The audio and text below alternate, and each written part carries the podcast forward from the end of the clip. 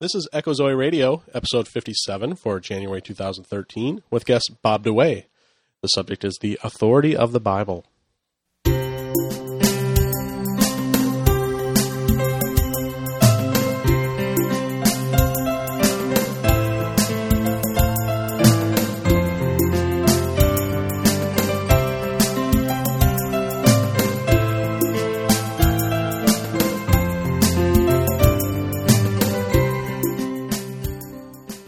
Welcome to Echo Zoe Radio, the podcast outreach of Echo Zoe Ministries, where you'll hear about important topics affecting the church today.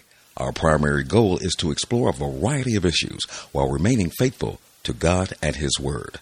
Stay with us for the next hour as your host, Andy Olson, shares his conversation with this month's guest. Here's your host, Andy Olson. Thanks for tuning in. I'm Andy Olson, and this is episode 57 the January 2013 episode of Echo Zoe Radio. My guest this month is Bob DeWaay, and our topic is the authority of the Bible. This episode is the continuation of a series that originally began four years ago with Patrick Szalapski on the essentials of the Christian faith. Patrick and I did an episode in January 2009 introducing the topic of the essentials, and then did shows in January of 2010 on the atonement and January 2011 on the incarnation. We missed our Essentials podcast in January 2012, and I wanted to pick up on the theme once again for January. Patrick couldn't continue with us, but we'll keep the topic going. If, Lord willing, Echo Zoe continues on as it has for almost five years, the Essentials will be the January episodes through 2017. Before we go into discussion with Bob DeWaay, I'd like to make a short announcement about the podcast feed. If you subscribe to the show through the feed, either in iTunes or other podcasting software, you may have noticed some sermons by Eric Douma and Bob DeWaay pop up. It wasn't intentional that those sermons would appear in the Zoe Radio podcast feed, and hopefully that issue is resolved. In the process of fixing that problem, I had to create a new feed for the show at Zoe. If everything worked correctly, iTunes should have switched you over to the new address automatically.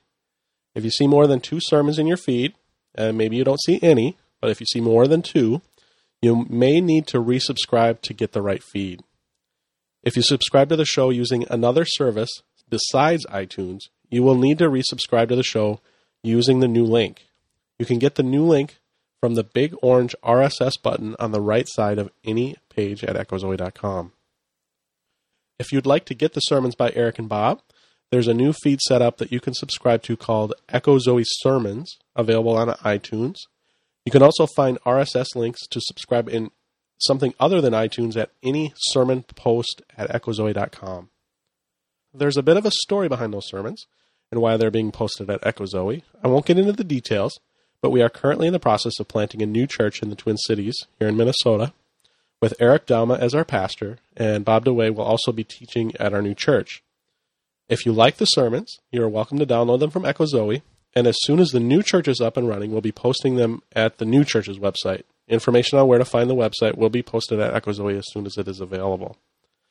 With all of that out of the way, here's my discussion with Bob DeWaay on the authority of the Bible. Welcome, Bob.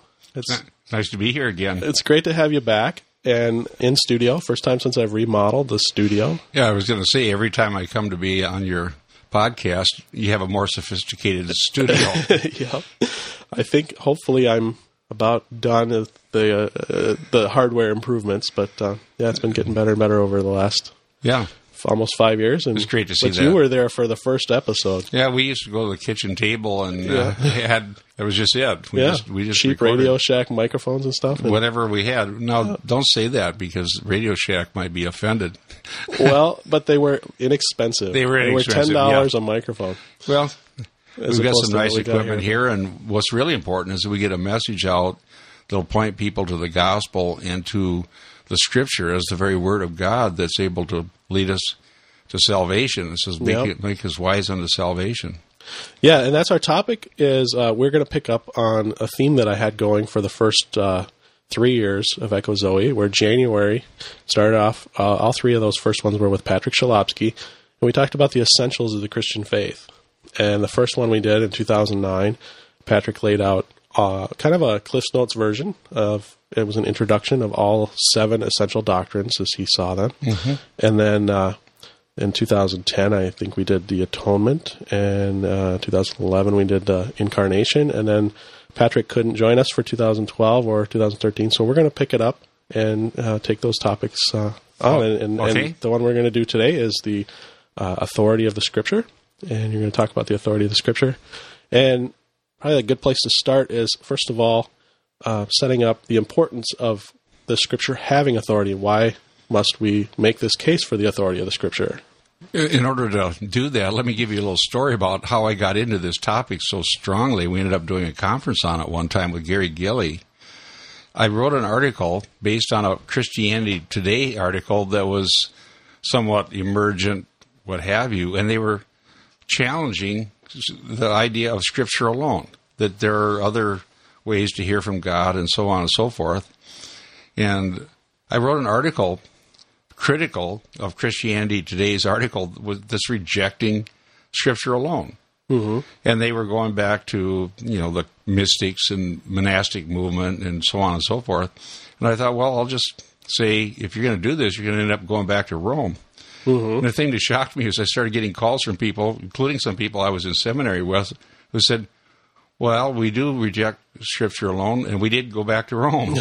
and they thought it was a good thing. And they said, well, you just you just import this idea. You can't even prove it from the Bible. So that led to this study mm-hmm. that I presented a few different times now that shows that when God appeared to the patriarchs, there was a tangibility to it. They were not just like somebody sitting out on a mountain meditating or the Dalai Lama or somebody and they got some ideas about what God might be like. This was the God who created the universe out of nothing, who appeared literally after the fall, spoke to Adam and Eve. We're going to look at that. Mm-hmm. Spoke to the patriarchs. In keeping his promises to Abraham, he has brought the people out of Egypt and to Mount Sinai, where he spoke, and it scared him so bad they said, "Well, we'll just have Moses talk to you. We're going to die," and they, they had a good point. And then Moses was hid in the cleft of the rock, and so forth. And we'll go through that. Mm-hmm. And then you go to the new covenant, and you have Jesus Christ and His apostles. And one of the requirements for an apostle was that they saw the resurrected Christ bodily, mm-hmm. not just having some mystical experience, because people are claiming those regularly. Yeah. And then people associated with the apostles who got their material from the apostles gives us our New Testament. And I, I would like to answer some of the challenges that were thrown up in my face yeah. when I when I rebuked Christianity today, and they're plenty happy not to have Scripture alone. They want to go somewhere else, which is generally to mysticism. Mm-hmm. Well, generally, when I look at this, is you know, we've talked about sola scriptura, mm-hmm. and I've done an episode on sola scriptura, and I'm kind of looking at this at a different angle. Uh, sola scriptura is typically seen as a Reformation doctrine that came out of rejection of Catholicism and mm-hmm. their their teaching magisterium and their tradition, and, and putting that on the same level as Scripture. Uh, and I'm looking more uh, from a different angle as you know, the essentials of Christianity, at least biblical Christianity, is knowing the person and works of Jesus Christ. Mm-hmm. And so we have to start with something. Got to start with the foundation from which we get the truths that we understand about the person and the redemptive works of Christ. And so that's kind of the angle that we're going to go today okay. with uh, the authority of the Scripture. But we're going to start on Hebrews 1 1 and 2 because that's what we're talking about mm-hmm. the person of Christ, and that in the last days God spoke to us through his Son. And so we'll start right there and just directly answer Has God spoken, and how is it that we know that Jesus Christ is the one who's come into this world, who pre-existed as God and with God, who came, lived in a real time, in real space, yeah. and did things that can be verified historically. And the prime example is the resurrection of Jesus Christ from the dead. So Jesus said in John 5, Moses wrote of me. Mm-hmm. And we're going to go back and trace this history of God speaking to people based on this Hebrews 1 1 and 2 and see that the culmination is Christ and his apostles.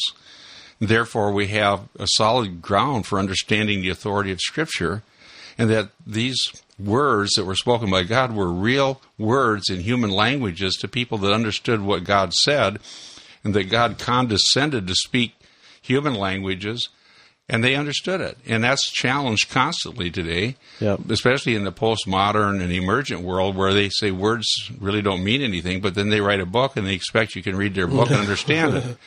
So we're saying God does use words. He does speak propositionally, and that we can understand what he said, and that any believer willing to submit to it, actually an unbeliever can understand the words. It's just they don't believe in Christ. They don't want to submit to it. You can actually find some very good analyses of the Greek New Testament written by people that don't have faith in the finished work of Christ, but they know Greek. Mm-hmm. So they can understand it, they just don't believe it. Mm-hmm.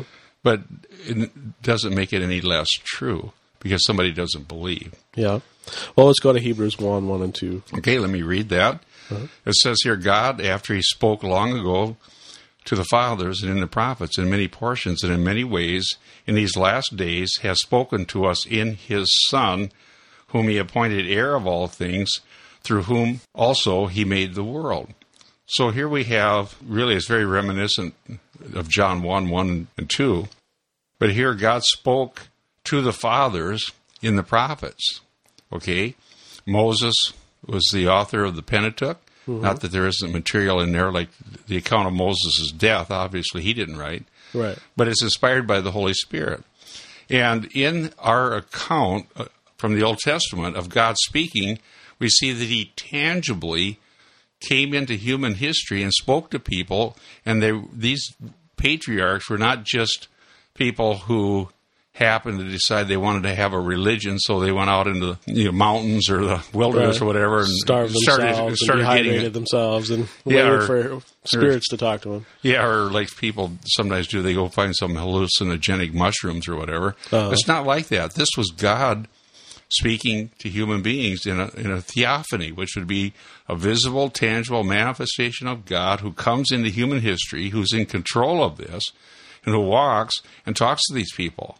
Yeah. Okay, and we can see the very first one of these after right after the fall, because it says in Genesis chapter three, uh, in verse eight, after the rebellion, then the man and his wife heard the sound of the Lord God walking in the garden at the time of the evening breeze, and they hid themselves from the Lord God among the trees of the garden. So the Lord God called out to the man and said to him, Where are you? And then God spoke, and in that speaking, we have the promise that the seed of the woman would ultimately crush the head of the serpent, which is alluded to in the New Testament. So this was not just, even in their fallen state, there was a tangibility to God appearing and speaking to Adam and Eve. And this is recorded for us in the book of Genesis. This is not like other religions. I've said many times the difference between any kind of a pagan or pagan religion and Christianity is that pagans are guessing what God's like, they're guessing what God said, and Christians know what God said because we believe the Bible. And there's examples of that even in the Bible. For example, Job, which scholars believe predated Abraham. If you look at the book of Job, until God comes on the scene, we kind of have in the prologue behind the scenes discussion about Job between uh, the, Satan and God. But when his comforters were speaking about it and they were having their uh, discussion, they were just guessing. And so they went round and around and around for chapters. Well, you must be a worse sinner, Job, than everybody else because God isn't like that. He's not going to make you suffer unless you sin worse than we did. And but when God came on the scene in a theophany and spoke, then we have divine revelation. Okay, so if we don't know what God said, and which is the case of many people who go to church every Sunday, they have no clue what it says in the Bible. They just become pagans. Mm-hmm. Pagans doesn't mean they necessarily do everything that any pagan's ever done. They may be very nice Christian people, but they have no clue what God said, and so their thinking is pagan, and that's the problem we're having in the church is that the lack of clear training and teaching in the Word of God has caused people, even who go to church every Sunday, to think like pagans, and it shows up in you know what happens. Let's start getting into that thinking that uh, uh, that postmodern style thinking where you just can't know Nobody, yeah, but then when, but it's uh, it's very hypocritical because when they go to work, whatever their job is, they're going to have to know what they're doing. Yeah. But when it comes to religion, it's just a state of consciousness. So, what we're saying here from Hebrews 1 1 and 2, God spoke. Yeah. And what he spoke was human words, understandable to the people who heard those words. But when he condescends, meaning he chooses the words and the means to reveal himself to human beings, then those human beings can understand what God said. That's the basis of divine revelation. It's God having spoken. And that's the claim here. God, after he spoke, has spoken to us in his Son. That's the claim of Hebrews 1 1 and 2. And I believe that claim is true, and that every Christian and every Christian church should proceed on that basis. Because if God hasn't spoken, then what makes us any different than pagans? Right. We, we're just guessing. And if we think God spoke, and maybe the leadership knows something of the Bible, but they don't want to preach that or teach that to the people that come to church, you're just assuring that you're going to have a church that thinks like pagans. And I run into that quite often. Yeah. And then, um, You, go into Jude 1 3. yeah, and just to set the stage for this, and I have a lot of material, probably won't get to all of it. Yeah. But there's a claim in Jude, Beloved, while I was making every effort to write to you about our common salvation, I felt the necessity to write to you appealing that you contend earnestly for the faith which was once for all handed down to the saints. Now, I I became aware of this once for all when teaching through the book of Hebrews. We went through Hebrews a couple different times, once for three years in Sunday school. Some years ago, we went through Hebrews, and I did a radio hmm. series on Hebrews. And there are several key concepts in Hebrews, and one of the most important ones is once for all. It's also found in 1 Peter 3. Jesus Christ died for sins, the just for the unjust. Once for all, he died for sins. Yeah. Hapax. You may have seen that if you read scholarly material. Okay, but here it means once and not again. And I did a lot of study on that. So Jude claims that the faith, which is the message of the Christian content, is about the person and work of Christ, which is always under attack, was delivered to the saints, the church, once for all. And the same word is used often in Hebrews about Christ's substitutionary death. His sacrifice for sins was done once for all. That makes it superior to all of the Old Testament sacrifices because they had to be done year after year Yeah. or day after day or week after week, however, depending on what it was. But Christ did it once for all. That's what was delivered to the saints, the faith. So it's not saying, well, we have the beginning of the faith, but in church history, we're going to have prophets and apostles and church councils and popes and bishops and people with various ideas, and then we're going to have these Gnostic gospels that really aren't from God. Mm-hmm. And that's all going to be the faith, and people will have to sort through it and decide what's from God and what's not from God.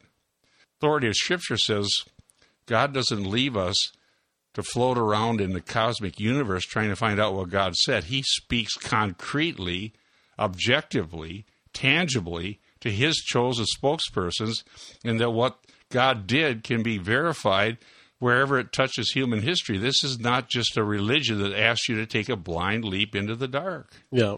We're, we're talking about how God speaks to people. Yeah. But the issue might arise is how do we know that God spoke to them and not to you know, someone else who claims that God spoke to them? Okay, Let- let's talk about that. For those of our listeners, and I think most of your listeners are pretty aware of what the Bible says, God did appear to Abram. We see that in Genesis 12, Genesis 15, Genesis 17, Genesis 18. And if you read the account, this was tangible. This was a theophany.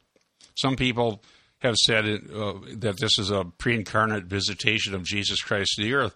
Whatever the nature of the theophany, it was God, Yahweh, identified as Yahweh a number of times. And it says in Genesis 18 18, then the Lord, Yahweh, appeared to Abraham at the oaks of Mamre while he was sitting in the entrance of his tent during the heat of the day. This, this was not Abraham trying to be the Dalai Lama you know, to get into an altered state and go up on some holy mountain and hear God. He was sitting in his tent, and here's God comes. Minding his own business. Yeah, and God gives a promise. And part of the promise to Abraham was that his descendants would be taken as you know, into eventually into Egypt and come out 400 years later. Yep. And so these are concrete promises that were given to people in real history with words that they understood. And the same thing is true of Isaac. I just want to go through some of the patriarchs because Yep. that's what it said in Hebrews 1 1 and 2. God spoke long ago to the fathers in the prophets in many portions in many ways. Well, he spoke to Abraham. Then here it says in uh, Genesis 26, 23, and I'll read verse 24, where God appears to Isaac. All right? From there, he went up to Beersheba, and the Lord appeared to him that night and said, I am the God of your father Abraham. Do not be afraid, for I am with you. I will bless you and multiply your offspring because of my servant Abraham. So Yahweh appears to Isaac, reiterates the promise that was given to Abraham. Then we have here in Genesis 35, we're going to go forward to Jacob, another patriarch. Yep. God appeared to Jacob again after he turned from Paddan Aram and blessed him. And God said to him, Your name is Jacob. You will no longer be named Jacob, but your name will be Israel. And so we have the narrative of the Pentateuch that ultimately leads us to God meeting Moses out in the wilderness. And during that gap between the time of Moses being out of Midian, there were over 400 years where there's no record of God appearing or speaking to anybody, but he ruled over his universe providentially, but he fulfilled his promise to Abraham. So to pick this up, let's just go forward to, um, I'm going to go forward to Exodus 3 and verse 2. Okay? Okay. And this is where God appeared to Moses. Remember, he killed the Egyptian, fled into Midian, and Yep. tending the pasture or the flocks. Here's what it says Exodus 3 2, and then I'm going to also quote verse 6. And here, in, in the midst of this, the, the burning bush, the angel of the Lord is the angel of Yahweh, and it's God who's speaking to him. The angel of the Lord appeared to him in a blazing fire from the midst of a bush. And he looked, and behold, the bush was burning with fire, yet the bush was not consumed. He said also, I am the God of your father, the God of Abraham, the God of Isaac, and the God of Jacob. And then Moses hid his face, for he was afraid to look at God. One of the things that we need to know about God is in his purity and his awesomeness and his holiness. Our God is a consuming fire, it says in Hebrews. People that actually did come face to face with the, the- theophany, and God restrains. He doesn't just uh, reveal all of his nature because it would destroy Just people. overwhelming. Yeah. Yeah, and here in the burning bush, he here's the holy ground. Remember that story, and that or that uh, account of what God did. He hid his face. He was afraid to look at God, and that something like that happened again on Mount Sinai. So this was very tangible. This was not Moses. He'd been out there in that wilderness for a long time. He wasn't looking to meet God. God came and revealed himself to Moses. So the authority of Scripture is grounded in real events in real human history. And some people would say, "Oh, this is all myth and stories Yeah. borrowed from the pagans." Well, they had. If you read the writings of the Babylonian, the creation epic, and Gilgamesh and all that stuff, mm-hmm. it's. I, I did that when I was in seminary. It's not even believable. The polytheistic gods of the pagans are, have worse morals than most humans, and they despise people and they kill each other, and, and it's- it's not even believable. It's nothing as far as the high, clear, moral, and revelatory features of Genesis and Exodus and so on. So there's no comparison with what the pagans they could only guess. Yeah. So But it's also then grounded in those promises, which play out through history. exactly, And we also get into miracles, signs, and wonders that go along with the words of God. Yes, as we go forward, we'll see that the ultimate one who spoke is Jesus Christ, the, the mm-hmm. pre incarnate Son of God who existed from all eternity as God and with God, was born of a virgin, came into human history, and he spoke to real people in history that's recorded that could be shown to be not mythological. There are religions that have places that in their holy books that don't even exist on the face of the earth and there are claims that are not credible. But Jesus Christ predicted his own resurrection from the dead, And one of the requirements of an apostle was that they'd seen the resurrected Christ bodily. Mm-hmm. When John wrote his epistle, First John, he, he talked about the tangibility we've seen, we heard, we touch this life we declare unto you. This was not Jesus Christ, the Spirit Christ of the cosmic consciousness. This was the real God incarnate who was born of the Virgin Mary, who literally talked to real Jewish men who were chosen by him to be his apostles. Mm-hmm. Well, this is grounded in how God spoke to the patriarchs and to Moses, and that's what Hebrews 1 1 and 2 is saying. So we got to fast forward a little bit and we get to the Mount to Mount Sinai where the Ten Commandments come. Okay? Exodus 19, 19, and 20. The first thing that had, now this, the Ten Commandments come in chapter 20, but this was real. This was scary. Okay? It says here in Exodus 19, 19, and 20, when the sound of the trumpet grew louder and louder, Moses spoke, and God answered him with thunder. And the Lord came down on Mount Sinai to the top of the mountain, and the Lord called Moses up to the top of the mountain, and Moses went up. This was God calling Moses to himself. He brought him and the people out of Egypt to himself at Mount Sinai. And then it says in Exodus 20 and verse 1 Then God spoke all these words when I studied under Dr. Daniel Block in 1992 at Bethel Seminary, he pointed out that these 10 commandments are actually 10 words. That's what it says 10 words. Now, there are more than 10 words when you write it all out, but uh-huh. the real important concept here is that God spoke to real people in real history words. God chose the words, the people heard the words, and the words' meaning are determined by the author, in this case, God Himself, and the concepts relate to real revelation, meaning when God says, Thou shalt not steal, that concept was meaningful to the right. people who heard it. And they could understand the difference between stealing or coveting or what whatever, committing adultery, whatever God commanded them to not do or yep. commanded them conversely to do, they could understand it. And he did speak, and he does. He spoke through, as it says in Hebrews 1 1 and 2, excuse me, Hebrews 1 1 and 2. He spoke the fathers, the patriarchs, the prophets in the Old Testament, inspired by God, and they spoke binding revelation. Now, Moses was the mediator the, in the, chosen in the Old Covenant, and he pointed forward to someone else. But let's get back and, and see how God actually spoke. And it was so scary, mm-hmm. people didn't want to hear anymore.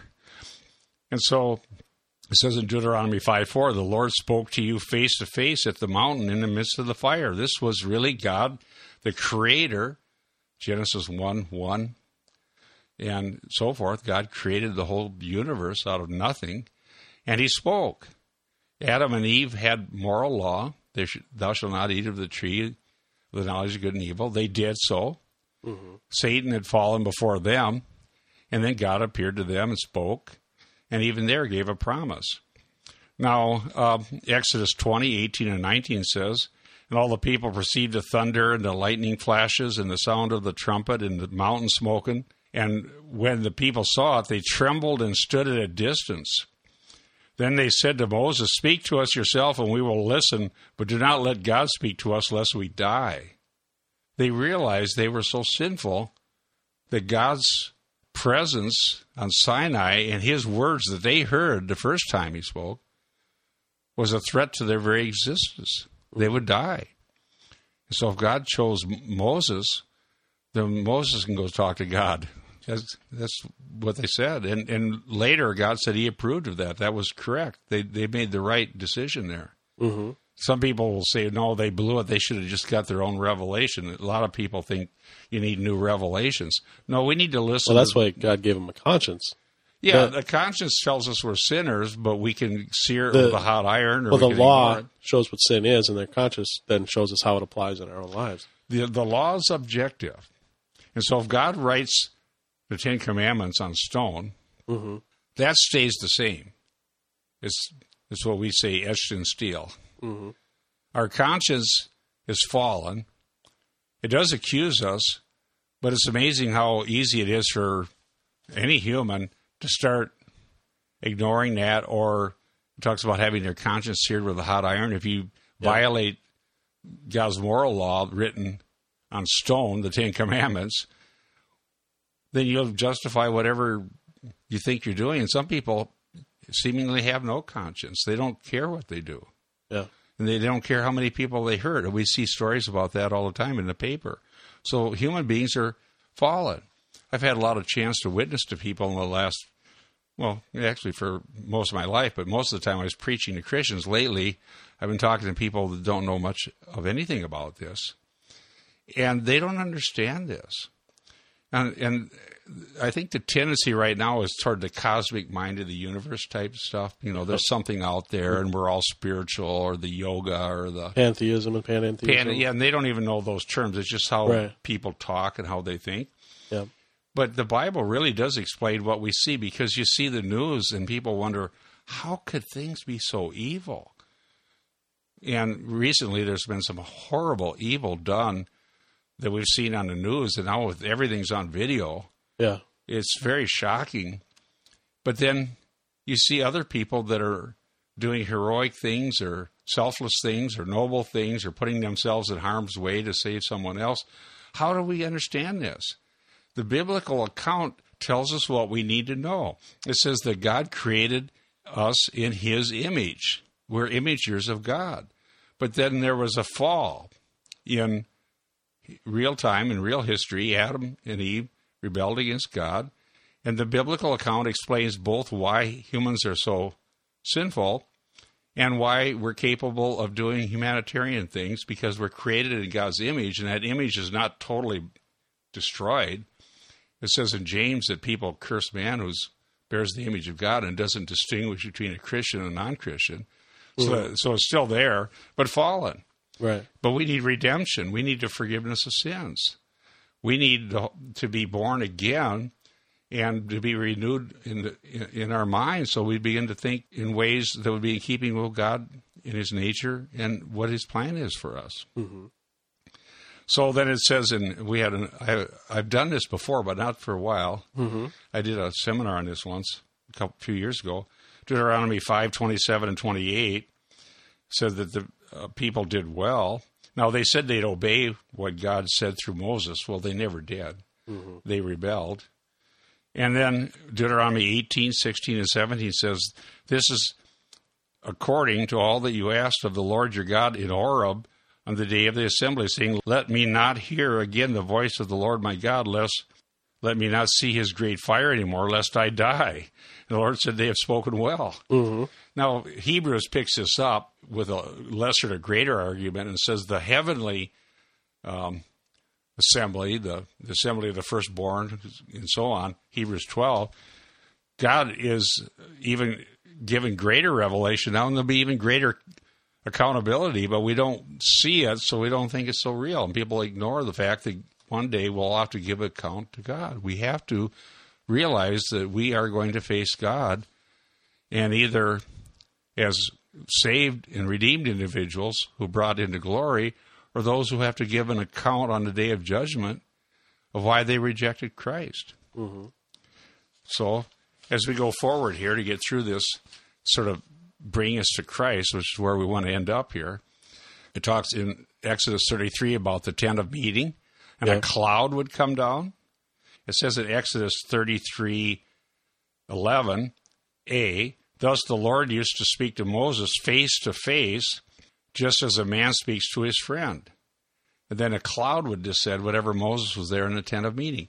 We have evangelical people now that have put out DVDs, and this is from a few years ago. I did a seminar on this, claiming they can have their own tent of meeting right in the kitchen and God will come down.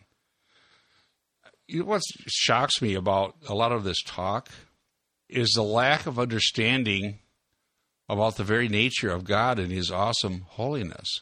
And people glibly say, well, God came into my office or God came into my car. I've heard preachers say, well, I was studying and God came in. Oh, how do they know that? That's what I want to draw out in this. As we're talking about the authority of Scripture, it's important to understand why Scripture has authority, but yet these encounters that people claim to have have no authority. Not only that, there's something suspect about them. Mm-hmm. Because if you read the biblical accounts, whenever, even it, when there's a theophany, people end up on their face in fear. Yeah. Because as long as we're still in these mortal bodies and we're not entirely sanctified or perfected or glorified, we're sinners. Yeah. Sinners saved by grace if we've trusted in Jesus, but nevertheless, God coming in would scare us. Yeah. And uh, but these stories don't go like that. You hear about well, Todd Bentley so going up to heaven, and it's they always go, they go to they, the third heaven. They they love to brag about this experience and whatnot, yeah. and and yet the, the the apostles and those in Scripture that you know, in the Old Testament and whatnot that had these experiences seem to be reluctant to talk about it, and in some ways were commanded not to talk about it. They were only to com- commanded to write and to speak what God told them. Mm-hmm. Okay, and there's always this awesomeness that reminds anybody who comes face to face with it of their own sinfulness, and that was the case even with Moses. Yeah, the the one whom God chose to be the one to bring the people out of Egypt. And you see that with John in the Apocalypse, you know, in Revelation. And you see even Peter, when he saw the great catch of fish, he said, Depart from me, I'm a sinful man. And we see in Isaiah chapter 6, when Isaiah's called, he's, he's, he's sinful, he's wicked. Yeah. And how could God, you know, call him like this? And this is what you see when people are facing the holiness, even in the form of a theophany, which we, how can I use this? I don't want to be impertinent. It's a veiled or a dialed down. This isn't God in his full essence. Right. We'd be consumed. Yeah. Actually, I shared about this last Sunday, and someone made an interesting observation afterwards and said, really, God is saving us from himself. God is mm-hmm. a just and holy God. And for a sinner to be in his presence is the most scary thing you can imagine. But Jesus Christ, who is fully human and fully God, who and lived a sinless life, who made substitutionary atonement for us, in Christ we can draw near to God. And that's another theme, by the way, in Hebrews, besides once for all, was draw near. Yeah. And when we see in the Old Covenant, they didn't really want to draw near because they were quite sure they were going to die. Yeah. And so it says in Exodus 31 18, I had a debate once with an emergent person. I put this up on the slide. Yeah. Because this is this bugs them. This really drive. If, if, if you go to an emergent type church or one of these postmodern, they hate this because it says God speaks real words to real people, and He does so, and He actually writes on stone. God, here it says, and he expects them to understand exactly and he expects what saying. understand. No, we can't. No, we can't understand. It's too yeah. hard. It's too hard. When I was in seminary and people were trying to promote this, some of these other students, I kept saying it's like the little engine that couldn't. We can't know. We can't hear. Mm-hmm. But they're perfectly able to formulate their own ideas about God. They just don't want to hear what He said. Here's what it says: Exodus thirty-one eighteen. When he had finished speaking with him, Moses on Mount Sinai, he gave Moses the two tablets of testimony of the testimony, tablets of stone written by the finger of God. Mm. And so God speaks, God writes on stone. And so some of the existential theologians will say well, any language about God is compromised and equivocal. You can't you can't really be right because God is so wholly other that any words are inadequate, and so we can't know much about God. We just take a blind leap. And that was what Francis Schaeffer warned about in his writings in those first three books Escape from Reason, God who was there, and He's there and He's not silent, the trilogy. As that was happening, Schaeffer predicted other things. This Jesus who has no content, who you throw into this upper story, that's postmodernity. Mm-hmm. Came came to prominence after Schaeffer's uh, death. But that's what we're facing today. All words are inadequate. Any kind of words, and certainly anything about God doesn't mean anything. Mm-hmm. So you you make a God after your own image, and it only applies to you, or not just an individual. They don't like that, but the group. As long as the group agrees, that's all they need. So here, God wrote on stone. Let's take a look at the significance uh, when I did this at a conference some years ago, I had a slide that had some points on. it. Is this significant? The claim of the Bible is that God has spoken. Is it important? Is it significant? Is the claim valid? Is it just mythological? I don't mm-hmm. believe that it is. God had proven his power and presence by his mighty deeds.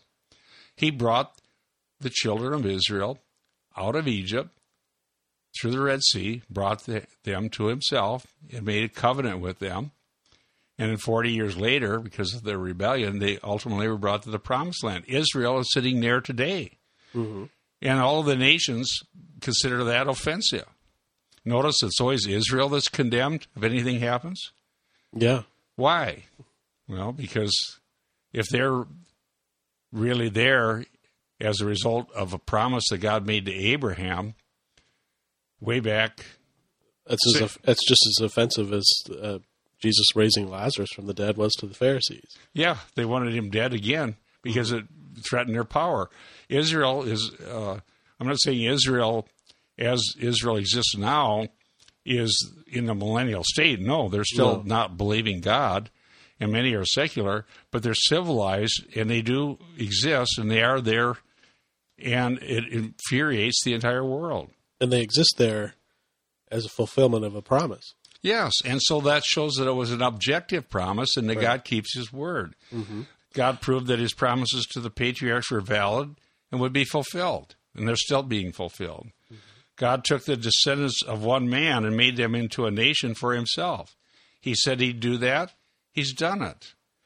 God appeared to them and spoke words, as, we just saw. The Ten Commandments still exist. People don't like it, it, it reproves them, and they'll try to get away from it. Mm-hmm. I remember a story about that when I was in Bible college in the early 70s. There was a Billy Graham crusade in the Twin Cities. And I was a new Christian. And so, and I'd been witnessing to all my coworkers. Well, they didn't like that. You know, hmm. they were hostile. And so, whenever I'd be, whatever I did, they tried to mock it because they didn't think anybody could be a born again Christian. And so, when Billy Graham came into town, and I don't know exactly what he was preaching in the early 70s. I didn't wasn't at the crusade, but it bugged me that anybody associated with Christianity is what they'd want to attack. And so one time we were having lunch and they were saying, "Oh, Billy Graham's just in it for the money." Well, I'd read something in the paper about, well, no, he wasn't making any more. Than some of these guys were. Yeah. Um, I said he could make he could be Joe DiMaggio selling Mr. Coffee. Now you're not old enough, Andy, to remember that. But when Joe DiMaggio was still alive, he was a spokesman for Mr. Coffee. I said he could make more money selling Mr. Coffee pots than he does doing these crusades for what he takes. And then they started on something else. And finally, I I don't know, if, I was pretty bold for a young guy in my early twenties. I said, you know why you guys don't like Billy Graham or anybody else that preaches? It's because it's a rebuke to your sinning. You just want to do what you want to do, and you brag about all the stuff you do that you know you're not supposed to. And that's why you don't like Billy Graham. You don't really think he's getting rich off this, do you? And they said, Well, I wonder if the Vikings are going to have a good team. they immediately changed the subject because they knew I told them the truth. Yeah. I'm not claiming to be anything other than a sinner, other than I'm saved by grace. Yeah. And so a lot of the attacks against Christianity, now it was in a different era, the early 70s, and now it's more sophisticated, but it's still there. Mm-hmm. God has God spoken? Has he spoken in his son? Is the Christian gospel and the claims therein true? And uh, is there a real hell and a real heaven?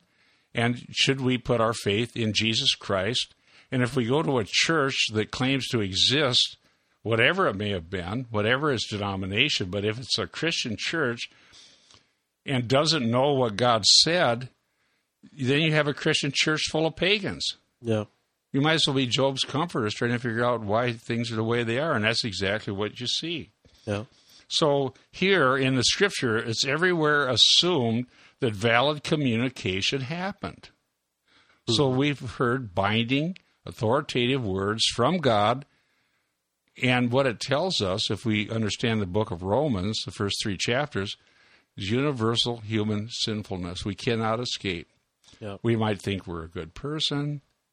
We might think that I'm not as bad as the guy down the street. Even in prison, there's a kind of hierarchy where somebody's always considered worse than somebody else, and they all, whatever they were in Yeah. prison, murderers or whatever. Yeah. I'd like to. Communication. Go ahead. Uh, well, I just say I'd like to take a short break, Okay. uh, and then when we come back, we'll talk about uh, implications of God speaking. It's the next thing you've got on your materials here. Yes, and then we'll go forward, and we better get moving so we get Yeah. to the Mount of Transfiguration. Okay. All right. All right. Echo Zoe Radio is an outreach of Echo Zoe Ministries. If you are blessed by the show, please consider offering your support. There are many things you can do to help, including prayer, sharing the show with others, and your financial support. Echo Zoe Ministries is a registered nonprofit organization with 501c3 tax exempt status, and your donations are tax deductible. For more information about how you can support Echo Zoe Ministries, please visit echozoe.com/support. Do you know someone that would benefit from listening to Echo Zoe Radio and want to share the show with them? There are several ways you can do so. If you sign up for email alerts, you'll get an email every time a new episode is posted that you can forward to friends and family that may be blessed by what you hear. Another option is a CD subscription. Many people who would benefit from hearing Echo Zoe Radio don't have access to podcasts, and a CD subscription is the perfect way to share Echo Zoe Radio with them. Just check the show notes for this episode at echozoe.com for information on these options for sharing the show with others. So thanks for listening. We're talking about the uh, authority of the Bible, and the next up on the uh, materials that Bob has here was implications of God speaking. Yes, and I want to talk about that because it really does uh, weigh on us as Americans or just world citizens, really, because we hear from people all over, Mm-hmm. and the world's connected right now. And this postmodern idea that reality is a state of consciousness, or even we recently had election here, and you hear all these ads, and what's the truth? What's a lie? What's what do we believe? Mm-hmm. And because this idea of reality being a state of mind, there's no such thing as speaking the truth, nor is there such a thing as lying because it's all relative. Yeah. And so we hear these things where you're a liar and you're a liar. Well, there's no such thing as a lie if there's no such thing as the Right. truth. Yeah. And that's what we're going to look at in these implications. And the people Bible don't doesn't- really believe that either. When you start talking, especially you just brought up the election, when they're talking politics, uh, you you can show somebody how their candidate lied, and you objectively show that what they said was a lie. And almost every time the response is, "Well, they're all liars." The other guy did it too. The other, yeah, tu quoque, well, so to then quote a logical So fallacy. then, how, how do we know what is right?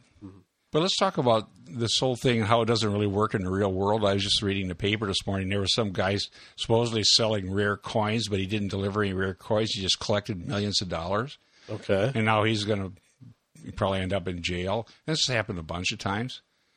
Okay, you can't claim that you're selling this bundle of rare coins for so much money, never deliver it, but you take their money and put it in your bank account and blow it. hmm And then you can't go into a court of law and say, well, it's all a state of consciousness. So they just should get dialed into the fact that those coins are really there. They just don't have the right state of consciousness. That's not going to hold up. You have to always go to concrete reality. yeah, So human enterprise, uh, contracts, and everything depends on the fact that we can't actually know the, about the world we're in, and that we're accountable, and that uh, that A is not non-A and is at the same time in the same relationship. That's the law of non-contradiction. Yep. Okay, so let's look at some implications. God speaks words, the meaning of which are determined by God and understood by men. So when we say that the Bible is inspired by the Holy Spirit and holy um, men spoke of God from God, they spoke words inspired by God that are meaningful. Okay, the attack against the meaning of Scripture is attack against whether God has spoken, and it's an attack against Hebrews one and one and two. And when God speaks, He doesn't contradict Himself. God's words reveal His moral law, which is binding on men. We've talked about that.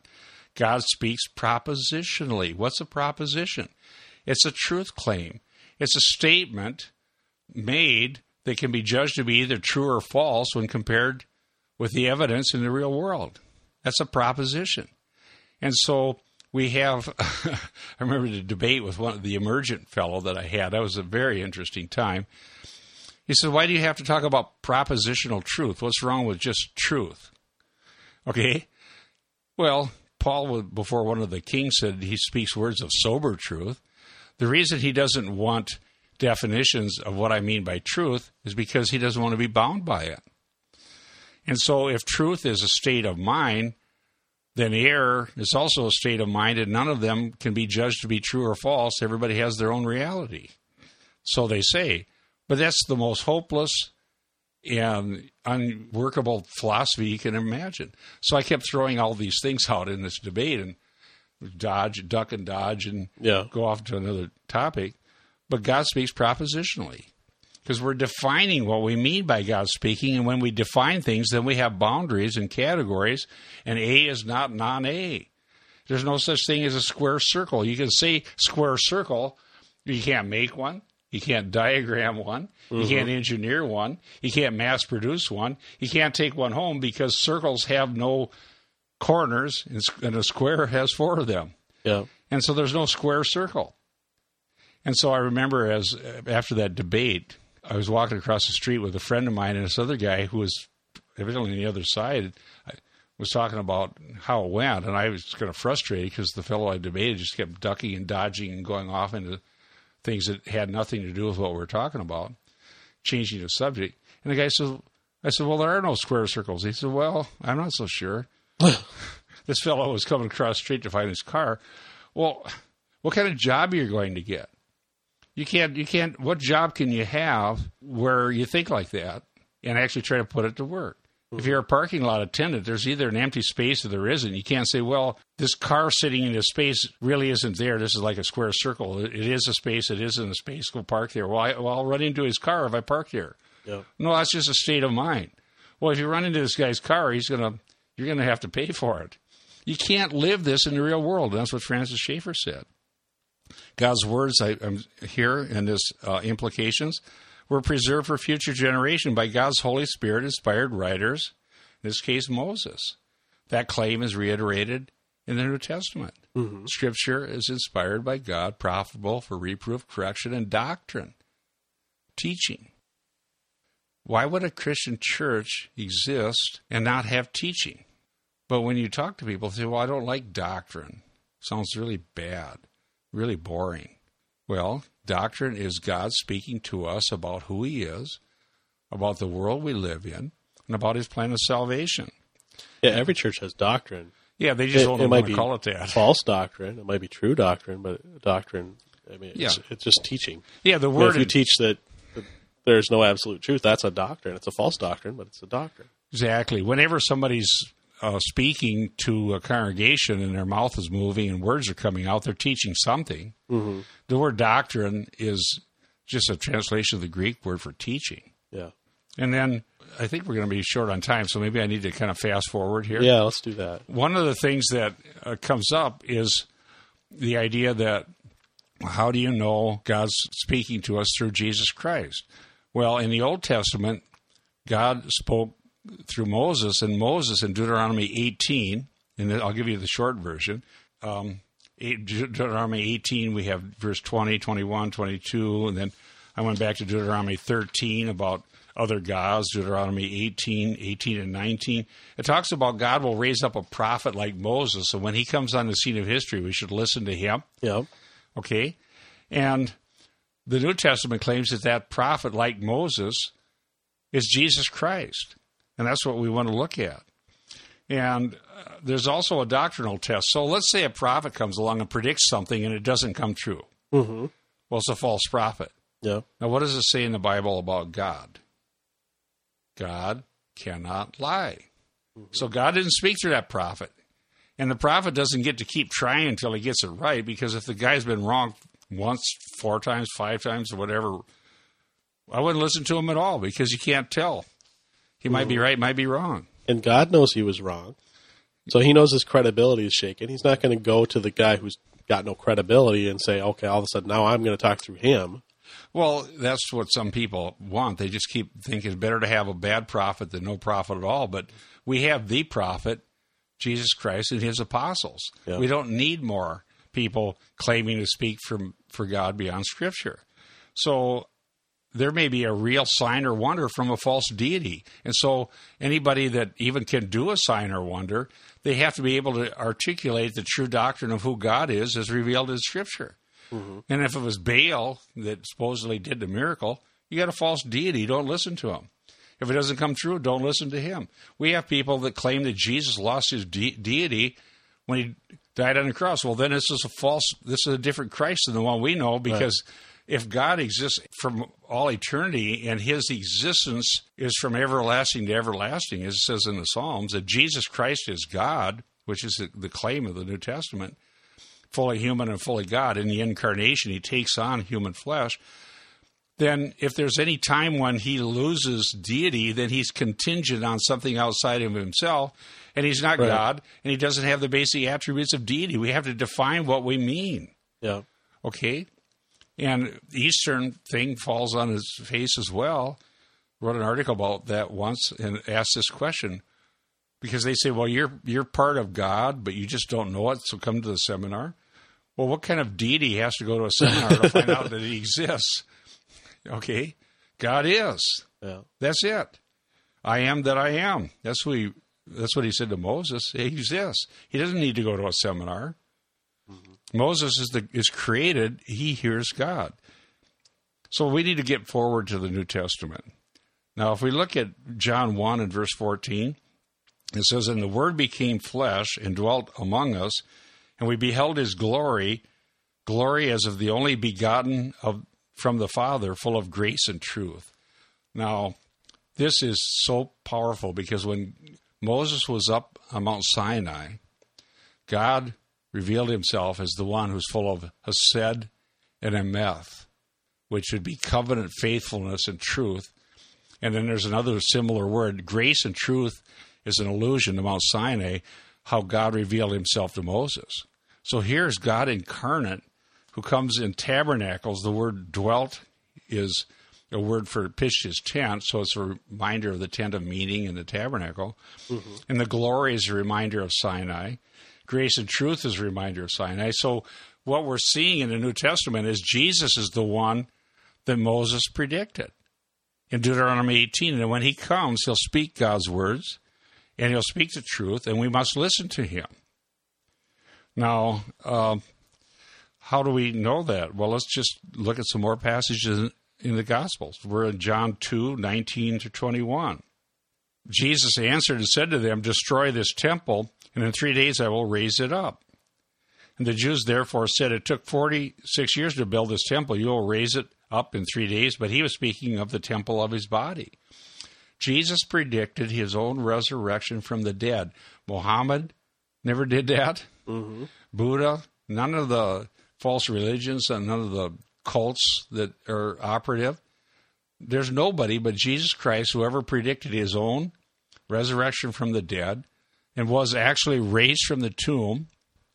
And nobody claimed that they found a body in that tomb other than the ones who lied about it to try to cover up the fact that the tomb was empty. They agreed that it was empty. They didn't know. They couldn't explain it. Mm-hmm. God raised him from the dead. He appeared to many witnesses. Christianity is not a religion that asks you to take a blind leap of faith. Paul talks about that in 1 Corinthians 15. Mm-hmm. He appeared to many. After, and then he, as one born out of time, he appeared to Paul on the road to Damascus.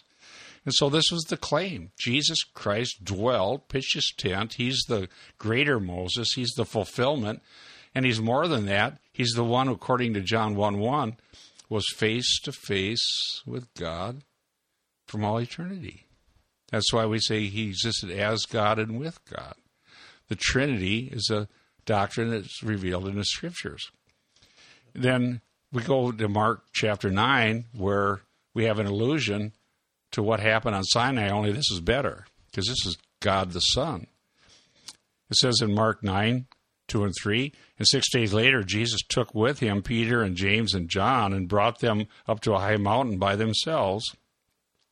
And he was transfigured before them, and his garments became radiant and exceedingly white, as no launderer on earth can whiten them. And it says in verse 4, Mark chapter 9, in verse 5, and Elijah appeared to them along with Moses. Now, notice Hebrews 1 1 and 2 God spoke to the fathers and the prophets in many portions, in many ways, in these last days has spoken to us in His Son. Here's a great prophet from the Old Testament scriptures that uh, that the disciples heard about from their youth in the scriptures Elijah and Moses, the great leader that they listened to as far as the Pentateuch that they studied from youth. Moses was the person that they were disciples of when they talk about being disciples. So here's the Elijah and Moses were talking with Jesus.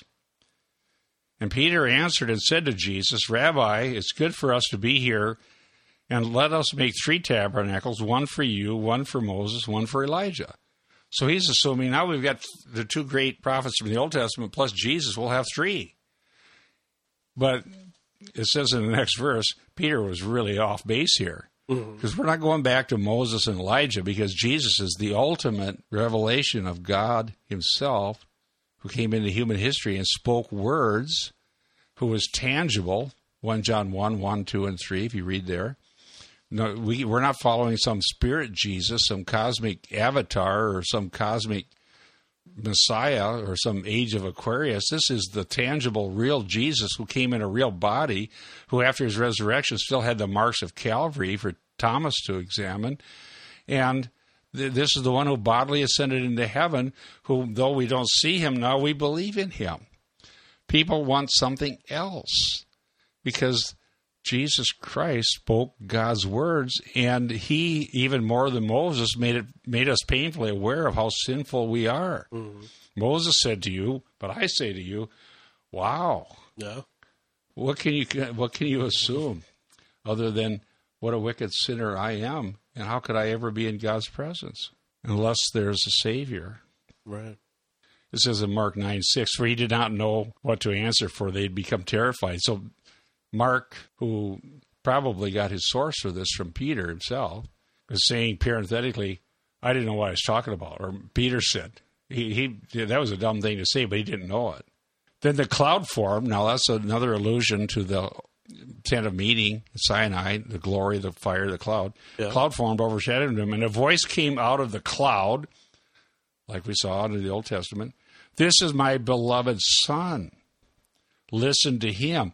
Remember, Moses said that God will raise up a prophet like me, and when he does, listen to him. This is the one. Mm-hmm. If you really claim you're following Moses, you'll go from Moses to Jesus and not try to make a tabernacle for Moses. Like uh, Peter was talking. This is my beloved son. Listen to him. And all, all at once they looked around and saw no one with them anymore except Jesus alone. God the Father identifies with an audible voice that they heard, This is my Son, listen to him. This is the one who speaks for me. And that's where we establish that the New Testament, Christ and his personally appointed apostles, and in whoever the Holy Spirit inspired that were related to the apostles, like Luke, mm. that, that's the authoritative scripture. That was the faith once for all delivered to the saints. Now, the question I have is this. I, you know, I have some health problems right now, they're, they're very serious, and it means that two or three or four times a week I'm getting some sort of a transfusion or infusion or what have you. Yeah. And because it takes so many hours to do it, I it's amazing how many different people come around. And I'm not going anywhere. I'm chained to the IV, and I hear these people talking and asking questions. And I did that. It went right from October. I went through the election in November, so you hear that. I found to stay away from that sort of thing and to get back to the Scripture. And I'm always studying the Bible there, and my Greek has come back to me, so I'm sitting here doing Greek, which I originally studied in the early 70s.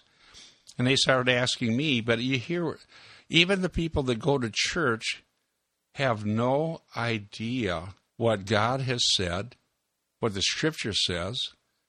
And conceptually, this whole idea that God spoke by, it's not even on the radar. Yeah. And then there's a lot of what I would call just sort of cosmic paganism. People that want to help other people, but they don't have any eternal hope. Mm-hmm. And I'm at peace. I I believe that my sins are washed away. And if I go to if I leave this world, I'm going to go to see the Lord. I'm accepting that. Yeah. But I'd like to stay here because I so love studying the Bible and teaching it like we're doing right now. Yeah. But that's in the Lord's hands. But people don't understand this. And I hope some people tune into your your podcast, Andy, and start thinking about that. Shouldn't the church be telling people the true words of God that were spoken once for all? That's our job. That's what we should do. And aren't these words powerful because they're inspired by the Holy Spirit? Not because I spoke them. The authority of Scripture doesn't imply that because somebody has some sort of ecclesiastical office, that therefore what they say we should listen to. Mm. That doesn't mean anything. Because people in ecclesiastical office don't necessarily believe anything the Bible says. Some may, and some believe it, but they won't tell you unless you beg them to, and even then they're embarrassed to Yeah. people should be who speak uh, about God from Scripture. The authority is the authority of Scripture, and the hermeneutic, which is a word you actually find in Luke 24. Jesus explained the Scripture to them, interpreted the author's intent. What did Moses mean when he wrote the Pentateuch? What did Jesus mean when he said this, and this is written in Scripture? The author's intent, Mark, Luke, whoever wrote, Paul, what did they mean? They're inspired by the Holy Spirit. Their meaning is God's meaning, Yeah. all right? So when I speak with authority, I'm not speaking with any kind of ecclesiastical authority. I'm speaking as this is what the scripture says, and here's the evidence that I can give you that it means this. Mm-hmm. You can challenge that. It's legitimate to do so. And I think we should train everyone in the body of Christ to be able to think and to be able to understand, to be able to read Scripture, and to be able to think. We use the word critically, and that doesn't mean I'm judging everything because I don't like it, but being able to distinguish between what's right and wrong Yeah. and understand it. That's the authority. We don't believe in the authority of ecclesiastical office eh, other than through affairs where people get together and they want to rent a building or buy some property or decide various things. But what's binding revelation is determined by the biblical authors. Yeah. So if you say, Andy, that Jesus Christ spoke for God, that's just as authoritative and powerful as if I say it because it doesn't matter that I had more theological education because there's people that are way more educated than me that don't believe any of that. So let's go to this passage. How much time do we have? We about done. Uh, we probably should wrap up in the next couple minutes. Here. Okay, let's go to John 5, 45 and 40 through 47. Here's what Jesus said.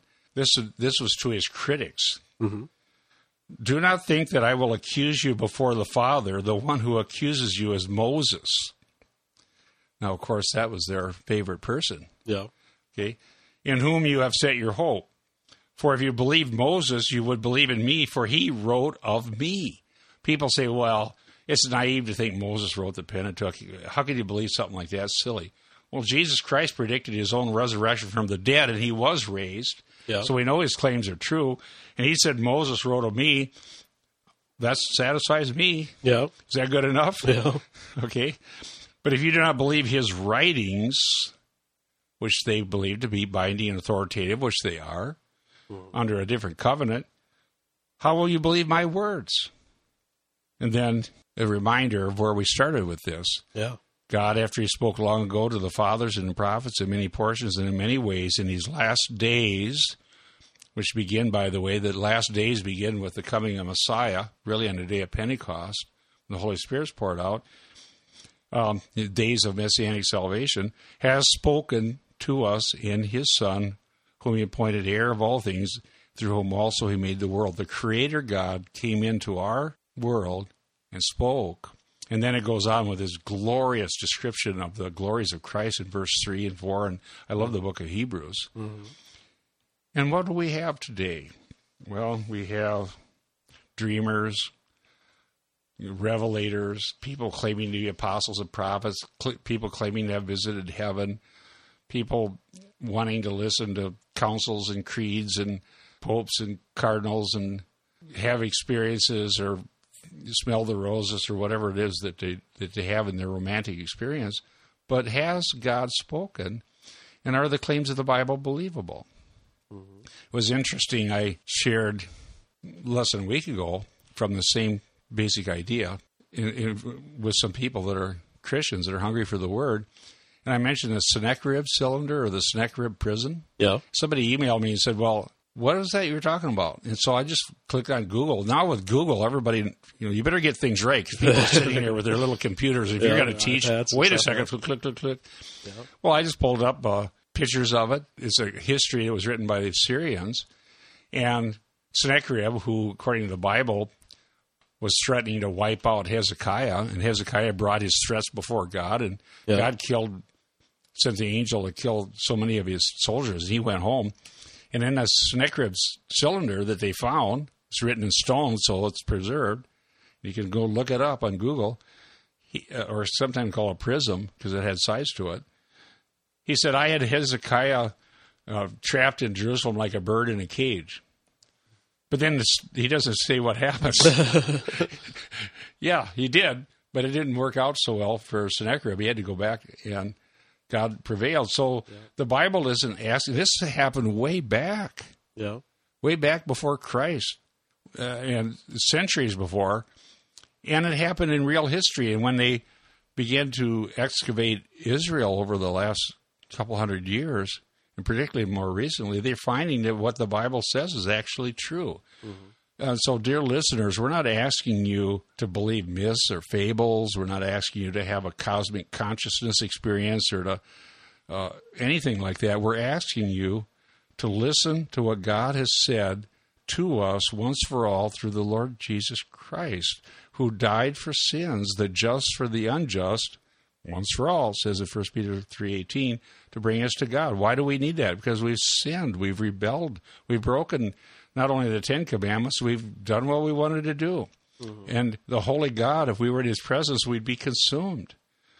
How are we going to get to heaven? Well, we need a Savior. Jesus Christ shed His blood. Without the shedding of blood, there's no remission of sins to to cleanse us. But we have to put our faith in Him. God raised Him from the dead. We're the wicked sinners. He says, repent and believe the gospel. Don't trust in these uh, false messiahs and prophets are telling us that we're just going to be sucked back into the cosmic mind of the universe. There's no proof for that. There's no evidence for that. Yeah. Believe in Jesus Christ and be saved and trust in Him. And He will cover our sins. That's called propitiation. He will cleanse us from the inside out. That's called expiation. And people say, well, you can't talk about that. It's too advanced. It's too complicated. It's too technical. Paul wrote those same ideas, sent them to Rome, where he hadn't been to a church, and he expected they could understand them. Now, why with Google can't we understand it today? Right. It's a, it's a lame excuse. Good way to put We need to believe it. And if you don't know Jesus Christ today, turn to Him. Turn away from idols. Turn from idols to serve the living God. Repent and believe the gospel. That's the way of salvation. Amen. Well, thanks so much. We are really pushing the, the clock on this, but um, Well, you got the so much. editing capability, so Yeah. I know it's, it's it's tough. I don't know if I really want to take anything out. well, that's but, nice uh, thing about but you did- about the internet.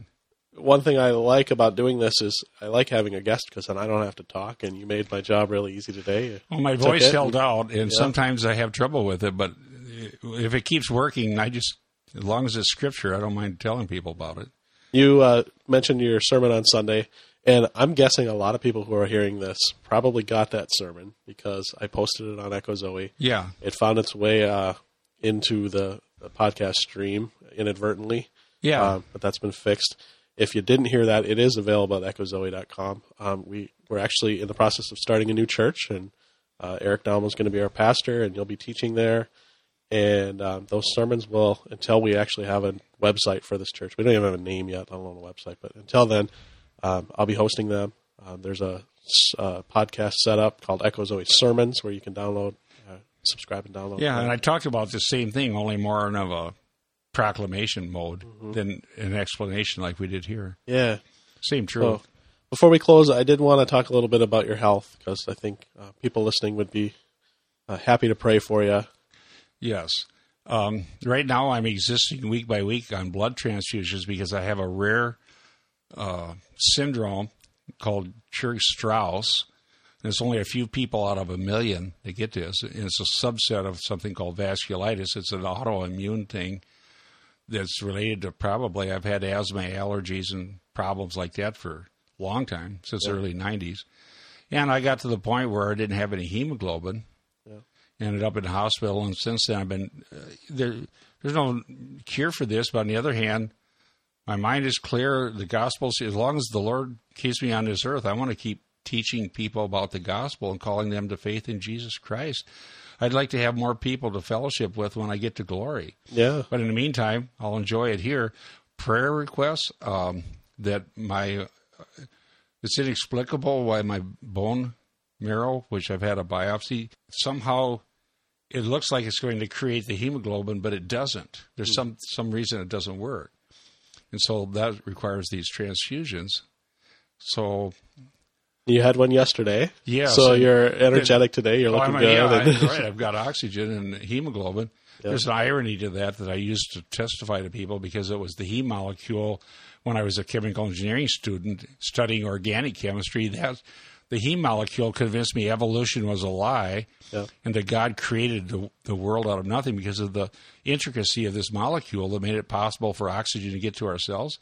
Well, now here I'm 62 years old and the lack of the heme is what's threatening my physical life. But as I said many times, that's just temporary anyhow. Even if you live to be 90, that's nothing compared to eternity. But it's the blood of Jesus that gives me eternal life. yeah. Amen. But as long as I'm receiving these transfusions, I can keep writing and I keep keep sharing the gospel and pray that my blood would, or my bone marrow and the whole system would do what it's supposed to do Yeah. but that's in God's hands. But He does use means, and one of the means that God has is prayer. And I am also uh, receiving transfusions keep me alive. I have a very rare blood type, but just in general, if people are inclined to do that, donating blood is a good thing. It keeps people, it helps keep people alive. In Especially if you're O negative and you can donate to anyone. Yes, and um, mine is B negative, very rare. S- So, like I keep saying to the people I witness to, I guess I'm really a strange person. I got this really rare disease and a rare blood type. Yeah. But what's important are these etern- eternal truths of the gospel. That's more important than anything else. And I want to be able to share that with people as long as the Lord keeps me here in this world. Yeah. Well, amen. I, I thank you so much for your time today and Thanks look me, forward Andy. to what you're going to be doing as you're we're, we're moving forward with the church and Well, Teaching hey, and if people using your time in the Yeah. in the clinics to, to study for, for teaching and Yeah, I'm never there on weekends, so I look forward to being able to share whatever I have as part of the body of Christ to be able to point people to the gospel and to the truth of the Word of God because that's where we get our life. amen. Well, thank you. Yeah, thank you. We'd love to hear from you. If you have a comment or would like to contribute a question to an upcoming interview, leave us a voicemail. You can do so by calling area code 425 906 4908. Whenever possible, we'll announce upcoming topics and guests so that you can offer questions for the show. You can find those announcements on the website or on our social media sites. Follow us on Twitter, like us on Facebook, or add us to your Google Plus circles to get the latest news and announcements from Echo Zoe Ministries. That wraps up episode 57. Thanks again for listening. Lord willing, we'll be back again next month with the February episode.